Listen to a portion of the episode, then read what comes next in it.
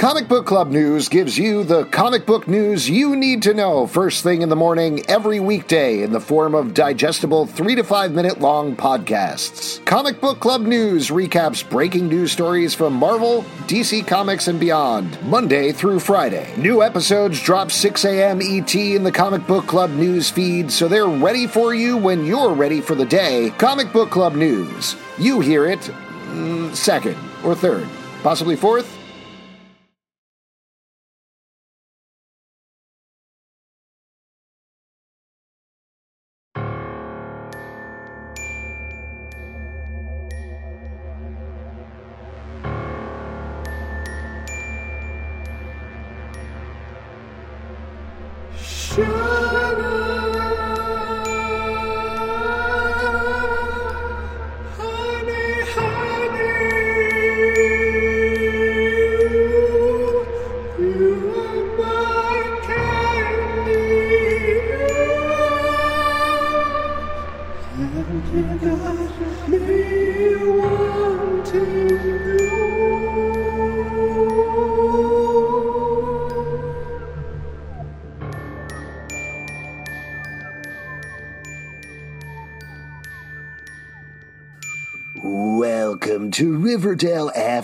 Dark, a podcast about the CW's Riverdale that's celebrating a spooky holiday at absolutely the wrong time. I'm Alex.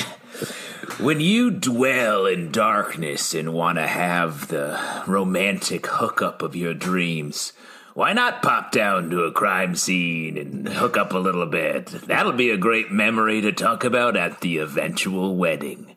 I'm Justin. Is it Halloween 11 or Halloween 2? I'm Pete. This is really, really throwing me at the top here that you're doing this bit now, but I love it. I love it, Pete. We're going to be talking about Riverdale season seven, episode either two or 11. I'm not 100% sure.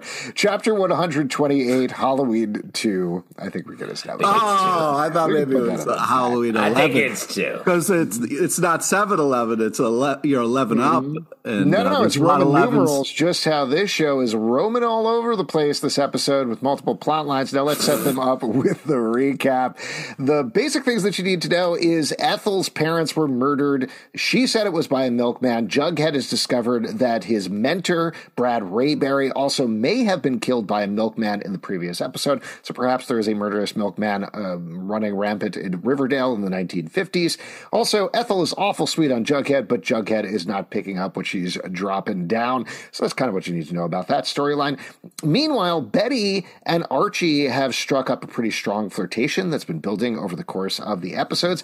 But Yeah. there is a little thing in the middle uh, now called Reggie. Named A little Reggie Mantle. Little Reggie Mantle. Now, this 1950 Reggie Mantle is less of a mean jerk who beats up people up and is a dumb brute. Instead, he's a earnest basketball player Smoke show. Smoke He's a straight show. up smoke show. just wants to stay to himself. And last episode, after Archie and Betty hit a little bit of a snag, she started fixing up Reggie's car, Bella with him, and Archie is obviously very concerned about that because he likes Betty. We do know like Betty likes Archie, but there definitely seems to be a little something there. Reggie certainly has expressed interest as well.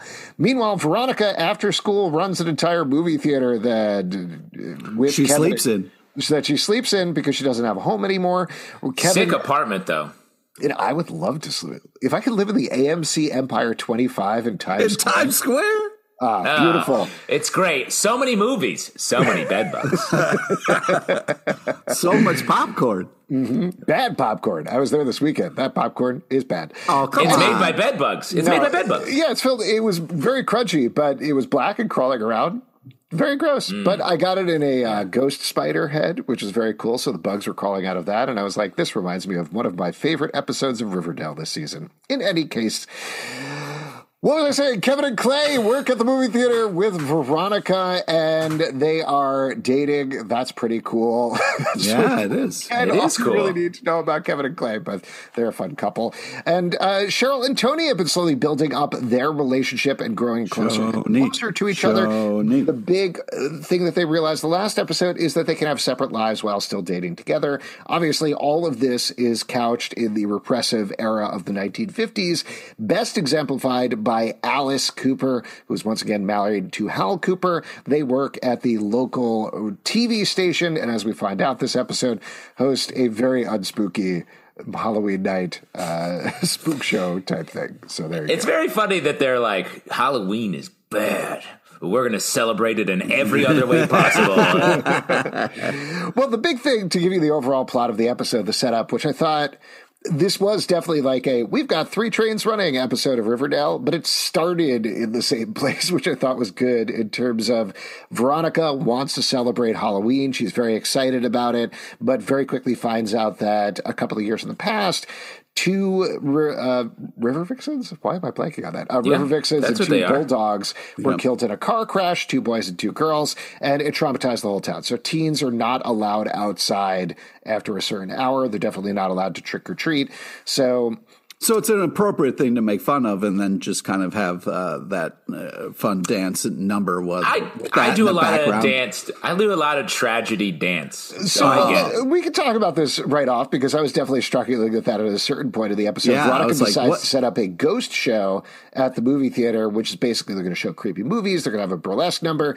They do the Rocky Horror Picture Show that came out 20 years after this point. So I love timeline. I- pew, I love out the it. window. Doesn't matter.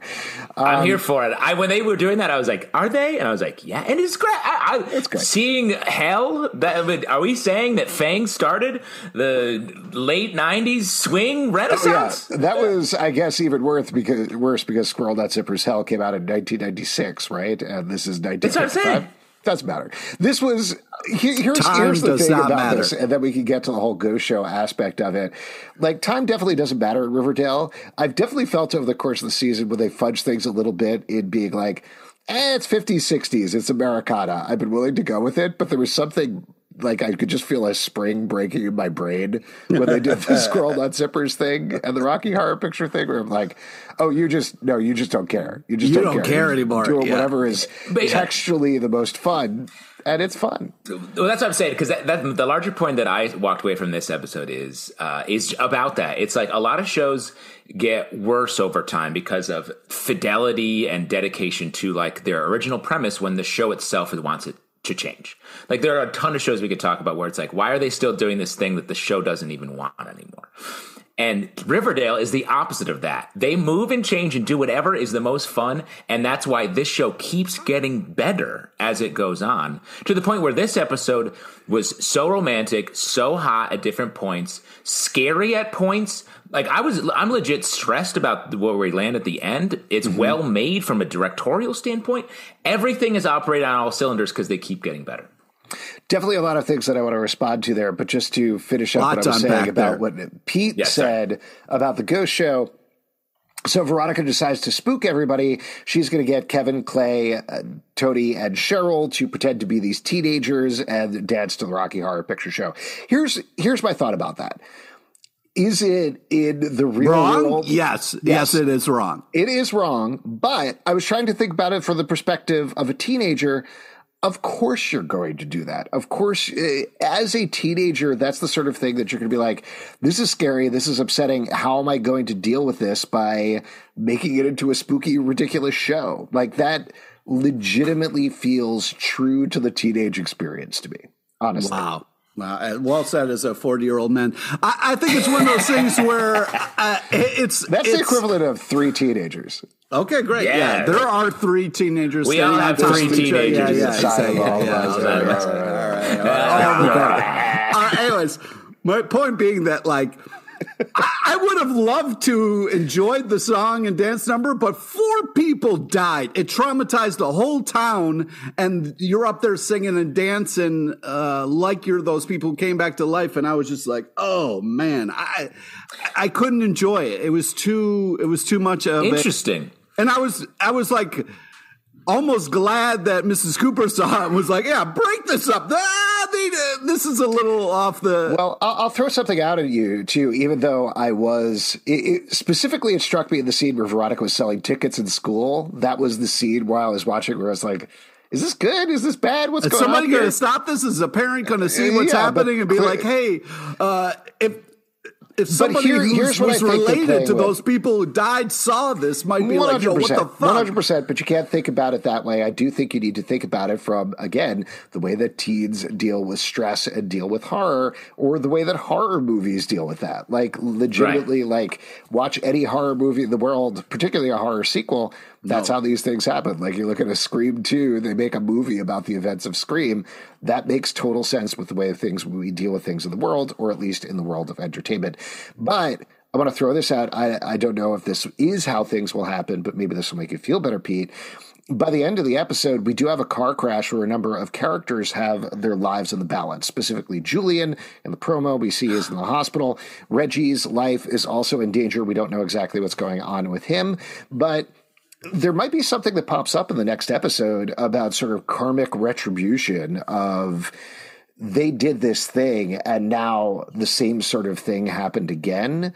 So mm-hmm. perhaps it's mm. something that they will be wrestling with in terms of we can make fun of tragedy as much as we want.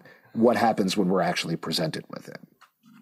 Well, and I think that plays into like a lot of these themes. We get a lot of like carpe diem uh, language from a couple different areas here, and it's very much like let's just do something and for, we're not worried about the consequences. And it seems like the next episodes, which is titled "After the Fall," right? I think it's Halloween is all about how yeah, it's all about consequences. You number your Halloweens, right? Always. How are you going to keep track of them? How are you going to know what outfit you wore and which one, you know? Yeah. You don't want to. And to you save all the candy, right? no, Yeah, te- he's going to eat all that. his candy, and when he retires, he's going to eat all the candy from sixty-five years of Halloweens. Yeah, that's what a 401k is. It's 401 pieces of candy. Uh, if we're lucky, if we're lucky. That's why you got to save up. Mm-hmm. Uh, I I thought the storyline was great though. I really enjoyed the whole Babylonium thing. It was so much fun, and I definitely enjoyed it because of the whole Shoney of it all. I really liked how they played out this storyline. Like Pete said, it is very romantic throughout this episode. Actually, Justin, you said it was very romantic. Yeah, don't episode. put that. Yeah, don't put that. I didn't say that. Very romantic. I There's was a- not the very romance. romantic. is- I what's great is I feel like Bughead's rising after this episode. That's That's crazy. that's truly honestly, you're starting to sound crazy, and like you've been sounding crazy for a long time, but now you're like disconnected with reality. Did somebody tweet you, Pete? Did somebody say, "Hey, Pete, could you say Bughead is rising on the podcast"? Is that what Nope. happened? Nope. I, ju- I've, I just felt like after this episode, uh, Mm-hmm. it felt like uh, uh, Betty and Jughead maybe are moving in the same direction. I, I gotta think Is that Pete, direction you- left? y- Yeah, you seem to be really reading the clues. I look forward to my eventual murder and you solving it. Oh, um, my God, in the dude. exact opposite way. But I'm going to find your killer and I will get vengeance for your family. So don't Yeah. you and, ever worry and how about are you going to find that killer, Pete? Is that looking in the mirror, or how are you going to? Yeah. How dare you? There he How is, dare you? right there. He has a he's, family.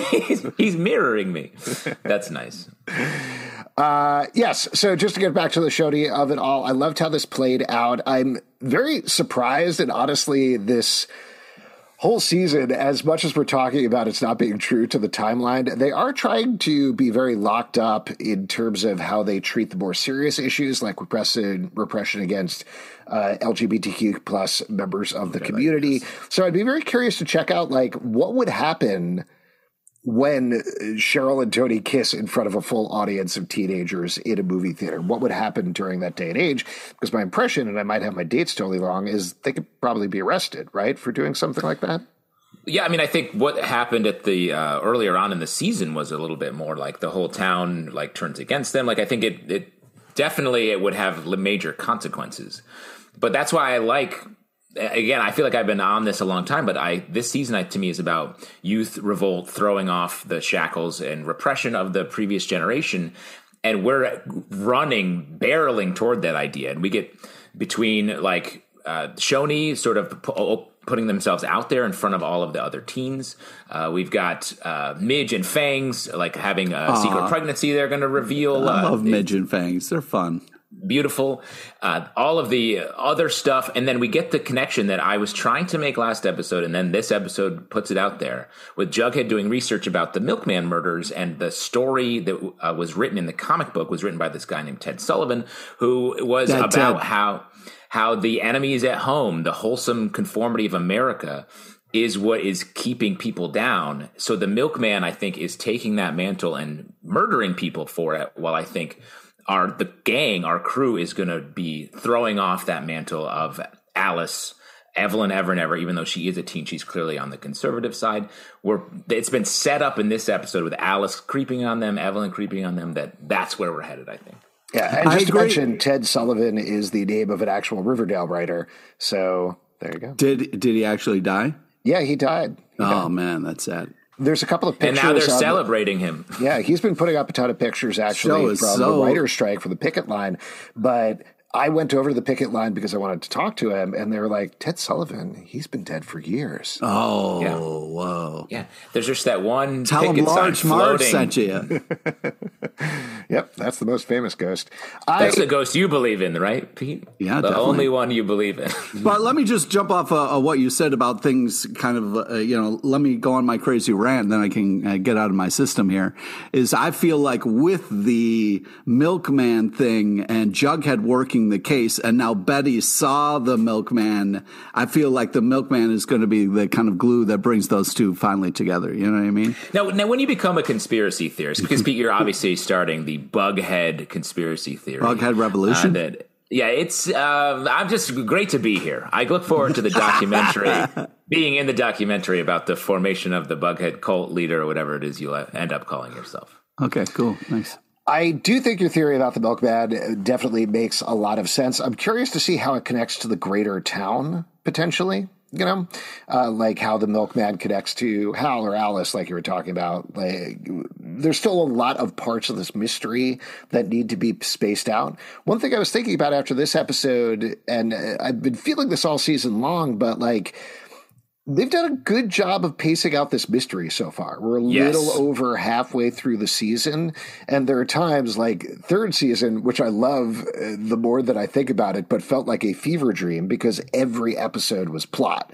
Every episode was like, I don't know how we're ever going to figure out this mystery because there are too many things going on at this point. So many things versus season one, which was like every episode was very focused on Jason Blossom's death that was holding over everything. Here we're getting this legitimate mystery that is building slowly over the course of 20 episodes. And it's very interesting. And it also ends, if we want to jump to the end to talk about it, with this big twist where Ethel murders the milkman. So where does that leave us with this mystery Yeah. going forward? And does she have to then, if you murder the milkman, do you have to then take on the mantle and start Santa doing Claus the, You to- Yeah, yeah, yeah, Yeah, exactly. you got, yeah, it's the clause with an E. Let's be clear uh, what we're talking about. yeah, but we're yes, not telling now kids to murder the actual Santa Claus. We don't want that to happen. Yeah. But No, if you do, no, you get to like take Tim his Allen. clothes Yeah, and that's become him. Yeah. Yeah. Start by murdering an elf and then become an elf, and then Work work your your way way up. up. Yeah, yeah, yeah, yeah, yeah. I mean, what a bummer to be a teen and having to deliver all that milk in the morning. Whew. That's Heavy. also a lot of milk. I know that uh, we've talked about this a lot on the podcast, but when Jughead freaks out towards the top of the episode, it's like, oh my god, nobody drink milk. He does the whole Soylent Green. And nobody cares. So Nobody even, thing. no one even bats an No, eye. They just turn so back funny, to like, him- what were we saying? Him running into the Riverdale co- High common room and seeing everybody with milk and slapping Yeah. it out in Dilton's hands. Uh, it's so good. so funny. And then him stocking like 15 boxes of milk, Wow. powdered milk. I mean, there's a lot to talk about. First off, I think Jughead is finally waking up to the um, the milk uh, agenda, big milk, and getting on board with what we've been talking about this whole time because we all agree milk is bad. Nope. Uh, stocking up on powdered milk, and if you think the milkman's scary, imagine the powdered milkman. That guy's got to be a straight psycho. Wait, that's different from powdered toast man, right? That's definitely different. Very different. Okay. Powdered Toast Man also strange, but Powdered Milkman he kills everybody. There's no murder mystery. He just straight up kills. Do you guys know what that powdered milk is? Cocaine. Cocaine. The cocaine man's coming to town. Oh. The cocaine man always rings twice. I also want to give a shout out in this storyline to Shannon Purser as Ethel. She, Oh, my she God. as an actress just gives her all in every single scene. Like there is never a scene where she's on Riverdale where I don't feel for her in some way. Every From- time. every time. It's so The good. phone call with the nun in the in the background, just kind of giving her the evil eye. It's so Mm-hmm. stressful. It was Sister Woodhouse, yeah. right? Like we see, or yeah. at least that was a nun, and then we see Sister Woodhouse show up later on over at Riverdale High. I that was, was very stressful. Nun. All of the things where she's talking to Jughead and just dropping these little morsely crumbs of "I like you, you want to come in, you want to hang out," yeah. and him not getting it. The way that she reacts, she's like, "Yeah, sure, Jughead." It's so know, sad. It's really it good. gets me in the heart. Oh. Yeah, and then uh, yeah, turns the corner and straight up kills. Yeah. Uh, again. So why don't we jump back and talk about the Betty Archie Reggie storyline? I love this as well. Uh, this was also very fun, and I'm sure you love the Barchi stuff, Justin. But I did want to call out first. Just Charles Melton and KJ Apa playing off of each other is so funny. Yeah, it's really good. The scene I mean, where they're I- in Archie's bedroom. Oh my they're both in God, the yeah, they kept outfits and, like, drawing they're it. doing- Yeah, drawing yeah. other. Hilarious. Oh. so cute. Well, that's So the thing is like you really buy into their friendship. I feel like this plot was tricky to have like a classic love triangle, but have everyone sort of emerge good from that part of the story anyway. Um, I thought was just great, like really cool uh, across the board, despite my uh, obvious rooting for one side. Bias, Of it. When yeah. when they were getting their costumes on, I was like, "Are they going as Cyclops and Wolverine from?" Like, One hundred percent. I I- it was definitely like- thought Wolverine. Yeah. Archie is Wolverine like from like 25 years ago when he like had his adamantium ripped out and he just had bone claws. And then uh same time like he had Cyclops in the full leather. Also shouts to Mary Andrews who can sew leather to put those costumes together. Yeah. Sick work. Yeah. Uh, but I agree with you. That was great. And I think it followed really nicely from their characters, too, where Archie this season hasn't been the violent Archie we've known in the past. He's sort of always like kind of jumping. He's like, oh, geez, I don't want to do anything wrong. Like he's this very earnest, pure character. And this Reggie is one who everything that he does is motivated by the fact that he just needs to make through high school and get to college alive. Like that is Yeah. the one thing he needs to do. And he obviously he likes Archie. He's interested in Betty. He thinks she's cute, but he knows that his friendship with Archie is more important. Being able to live at Archie's house is more important than pursuing this romance with Then Betty. why did he get in the car then? he got in the car Well- because they were going to physically threaten him. Well, let's get there in a little bit, but let's take it back to the beginning. Reggie, cool it with Duck Creek. This guy talks about Duck Creek more than anything. If you're coming from a place and you think like, you know, this is a big city, it's a big move. So you're going to kind of bring up the things that you relate to and how different your experience is. I love the Duck Creek stories. Re- the stories. He just Oh, says, yeah. in Duck Creek, we don't have Halloween. In Duck Creek, he, every story is in Duck Creek, we didn't have that. Yeah. I love every, like, si- I love story time with Reggie. He he it's talks short, about Duck Creek. sweet. They're a little sad. Yeah, they're little like Hemingway poems. Yeah, Reggie, exactly. Reggie talks about Duck Creek more They're than like Dawson talked. More than Dawson talked about Dawson Creek, and that was his fucking creek. So, like, I think Reggie can take a break from Duck Creek. I love uh, horny Betty coming on. They do a whole set, set piece with her. She is turned up to 11. I, I, it's great. It's so great. The way they they're shooting this and just making this romance, the looks they're giving each other, everyone is just like full of hormones. It's very hot. It's very it's great. It's so engaging while at the same time we get so much sweetness, so much earnestness and they capture that feeling at the end once Reggie sort of uh gets out of the way, leaves Archie and Betty alone where He they're- bows they're- out like a gentleman. bows He, was like like, listen, gentleman." it seems like you guys were holding hands there. I don't want to step on it. So he it's crazy that they put could in have cost he- him his life, but whatever. Archie, I, I guess know. we'll see. But I like that he literally says, like, I've been pulling for Barchi Endgame just like Justin this whole time, which is crazy. What an honor. Weird, very to be specific in. line, but Yeah, I I didn't. It didn't say that on my TV. That's weird. That I- is weird. Well, Sorry, uh, can just I let me- call out? Oh yeah, go ahead. Yeah. I just want to finish my sentence. The um the way No. that yeah, I know I'm the one stopping a lot of other sentences from being finished sometimes, but uh, the way that their their romance keeps getting stopped, keeps getting interrupted it, it felt so real to when you're a, a, kid and you're like, oh, I feel it, it's happening. Oh, nope, I have to go do this other thing, or my parents here, or the, my friend, the friend who's like the third wheel here is in the way. So like, oh, Pete, I love Pete, that. Sorry, Pete's about to chime in that their romance keeps getting stopped because Bughead Endgame. Is that what you're going to say, Pete? No, I was just going to say, is it it's getting stopped, or is life being like you guys are like more brother and sister? It's not really. You guys grew up together. You're close friends. It's it's going to be weird if you guys start making out. I think that's what is the message here. Mm-hmm.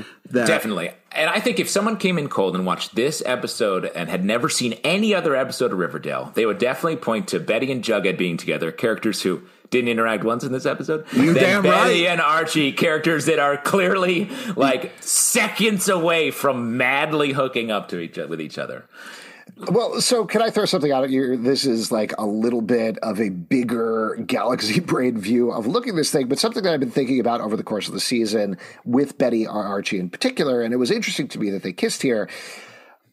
Back in college, my directing teacher told me yes. something very specific that really stuck with me for a very long time when we were talking about musicals, which is that you have the characters kiss at the end of the musical because particularly in old timey musicals that was the representer of everything. You have them kiss because you're waiting on that anticipation of the kiss the entire time. You can't get bigger than that in terms of the emotions. Musicals are all about bringing out emotions.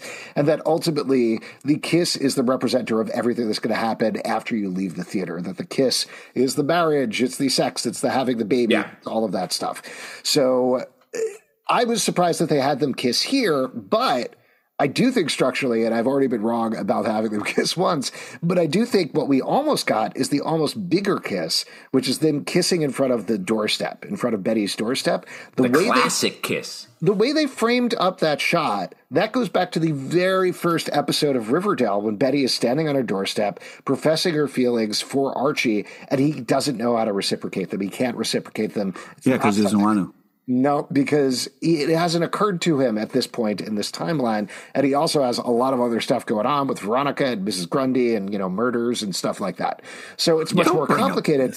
So I do wonder if that final musical kiss to bring everything home, at least in the 1950s, is going to be on the doorstep because that was the thing that was interrupted. That's the thing we didn't get that would really bring it full circle in a certain way. Well, and to your point, it's like, you know, Shakespearean plays always end, the comedies always end in a marriage. And mm-hmm. like you're saying, that's the natural endpoint, and the kiss takes the place of that. And there is no more of a formal ritualistic kiss for these small town lovers than on the doorstep. That's mm-hmm. the Norman Rockwell. I feel like that is what we're all aiming at here. Not so, all Pete. of us. Except for Pete. And well, also, I do think we're going to get that. A lot of, it seems like you're bringing a lot of personal baggage to that one kiss that was didn't happen and probably won't. No, listen, I do not care either way.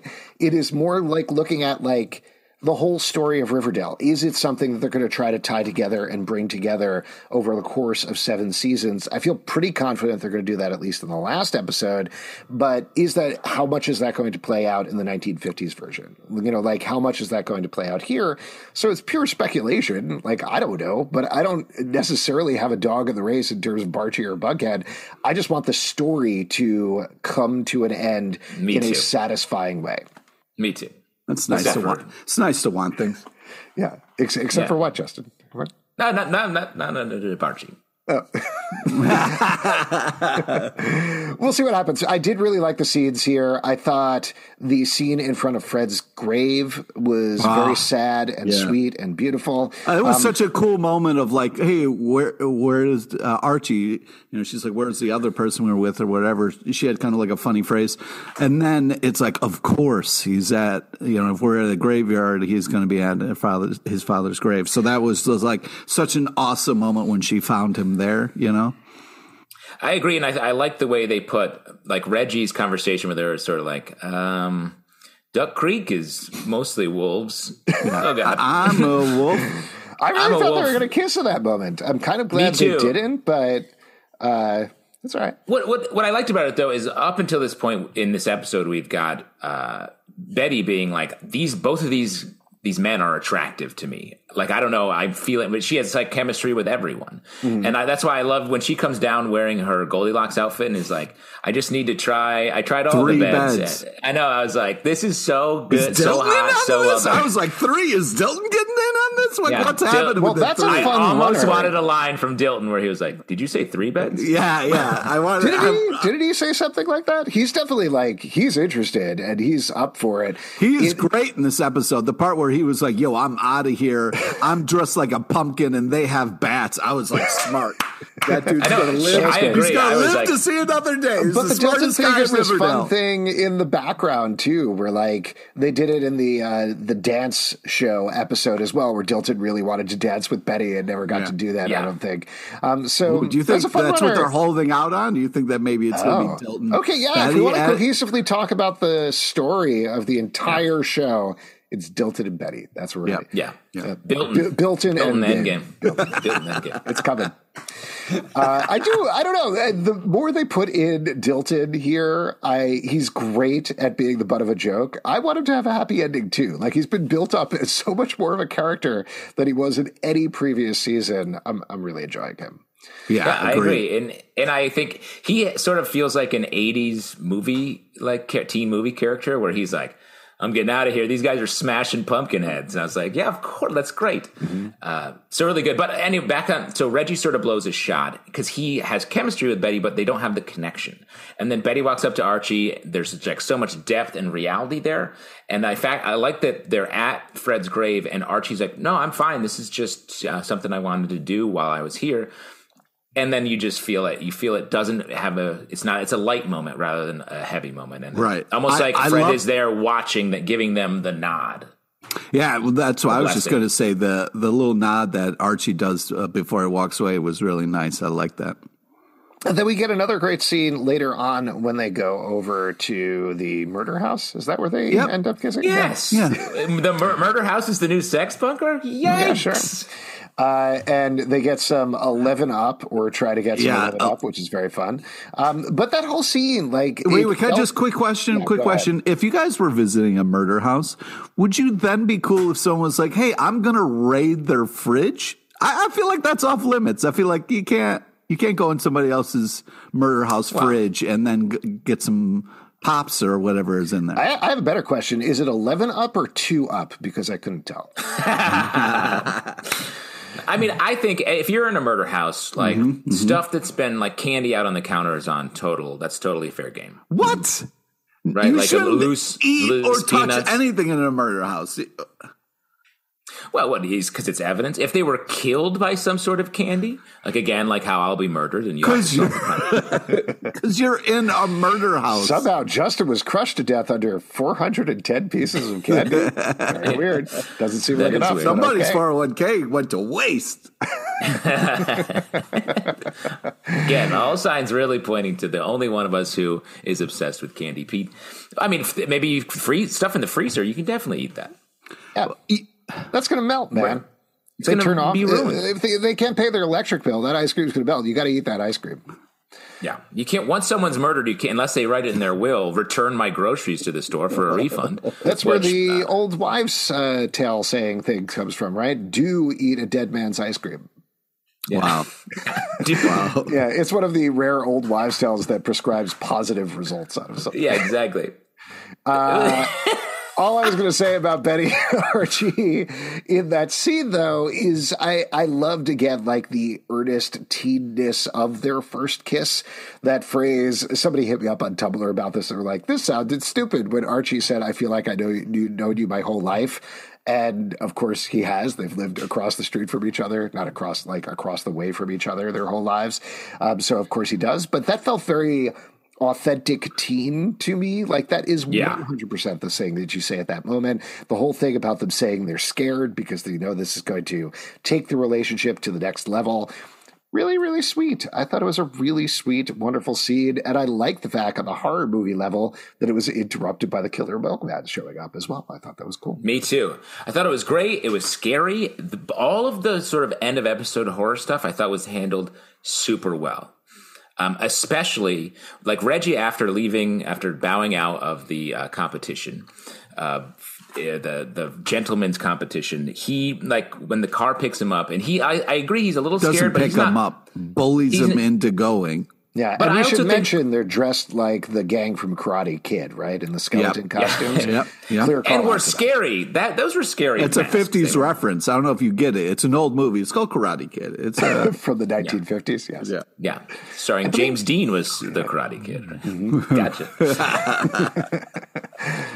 the uh, that people definitely knew a lot about karate in the 50s Mm-hmm. The way that uh, the way that he's sort of picked up there, and I think he gets in more because he's like, "What do I have to lose? I just my my best friend and the girl just who's interested in me."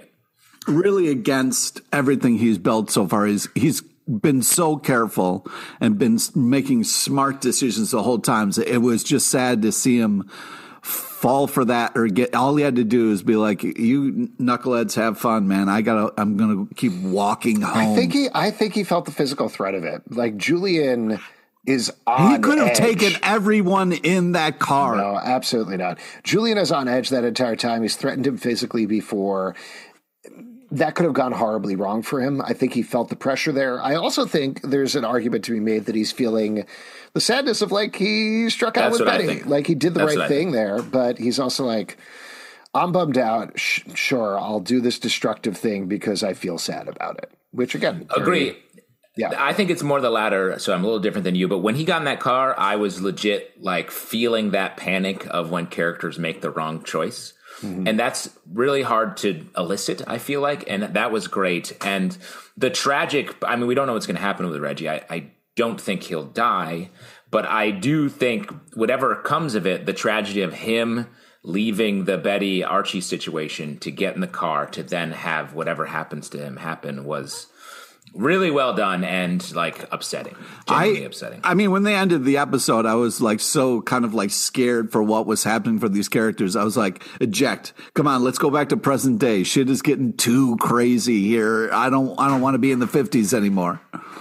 Well, you're going to get that in the final episode, I believe, Pete. But I will throw out there too long. A, as a theory. I think I think Reggie's probably going to get hurt enough that he can't play basketball anymore. Or at least, probably isn't going to get a scholarship. And then, what does that mean for him? What does that mean for him in terms of being in Riverdale, living with Archie, all of these things? What path does that send him down?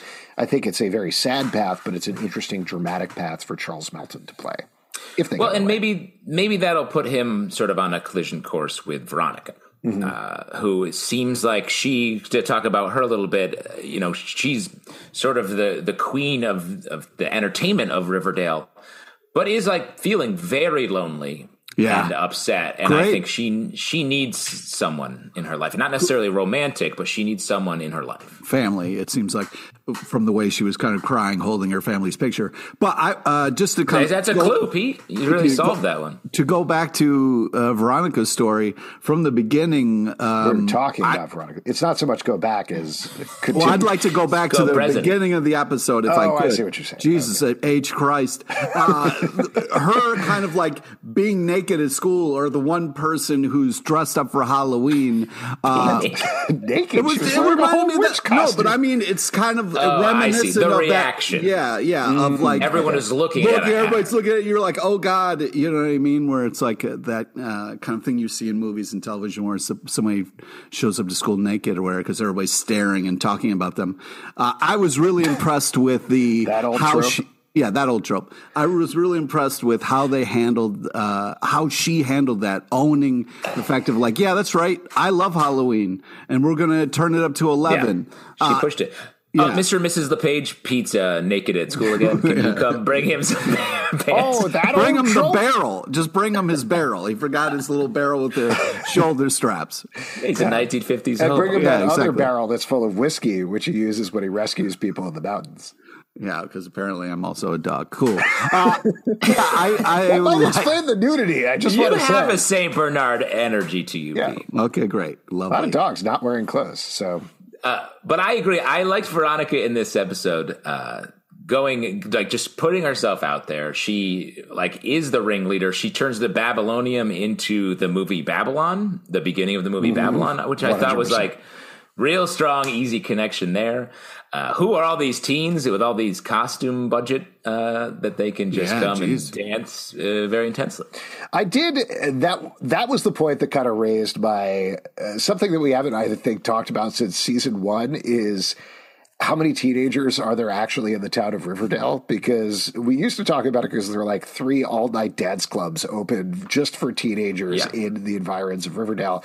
Here we get the packed Babylonium, we get packed trick or treating all over the town, and then we also have another party. Well, we have the Pep Comics party as well that they go to, Yeah. uh, which, mind you, is not teenagers, but there's a lot Not of people who live in Riverdale at this point. That's all. Yeah. That's my whole point. Um, to get back to the Veronica of it all, let's go back to Veronica for a second. The um, uh, she played the Camila Mendes played this really well with the emotional moments, particularly in private. She's been taking this very purposefully arch Hollywood tone, like the scene where Kevin and Clay confront her about living in the Babylonium, Oh yeah, where she's calls them the Hardy Boys. That was fun. she speaks very highly, but you can uh, sense the sadness that's under that.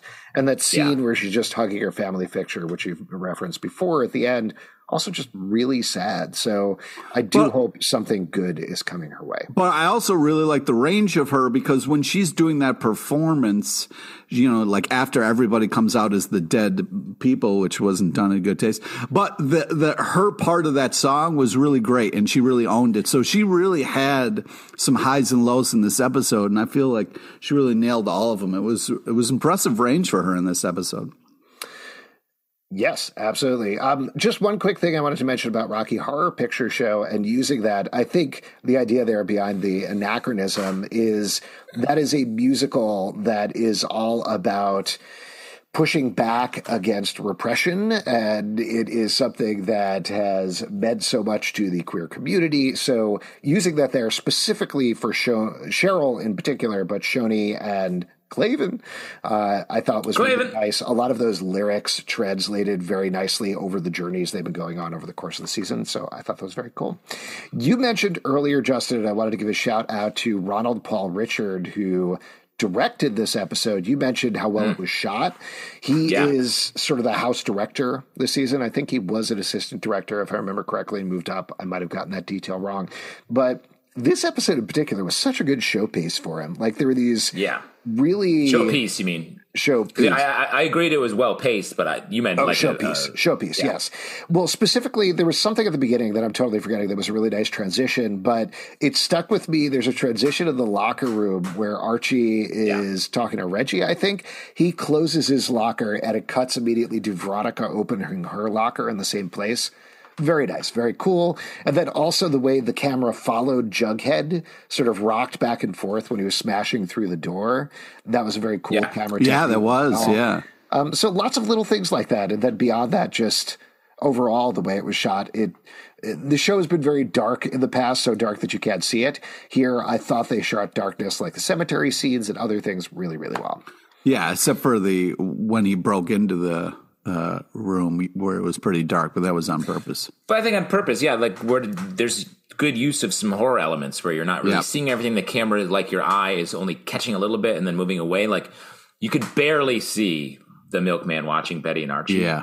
and then the that. But because it was such a flit, we as the viewers like, what was that real or was she imagining? And then you see the milk on the counter, and you're like, that that that Because at first I was like, work. "Oh, she, she thinks this Yeah. is a horrible kiss and wants it to stop," so that's why she was Yeah. like, "Oh my god!" Definitely.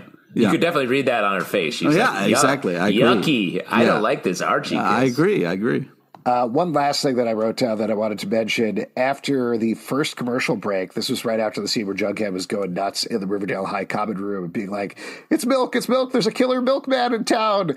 Don't drink milk. It cut to, and I'm not a mil- joking no, about, a milk I'm commercial. not joking about this. It cut to this episode of Riverdale on the CW is sponsored by Lactaid. And then it had a Lactaid commercial, which hilarious. Has to be purposeful. Like they have to have reached out to Lactaid to be like, this is the this is the content of the episode. Will you sponsor that? Because that's insane. I laughed think it's so just- loud at that. Wild. What other notes do you want to call about about the episode, if anything?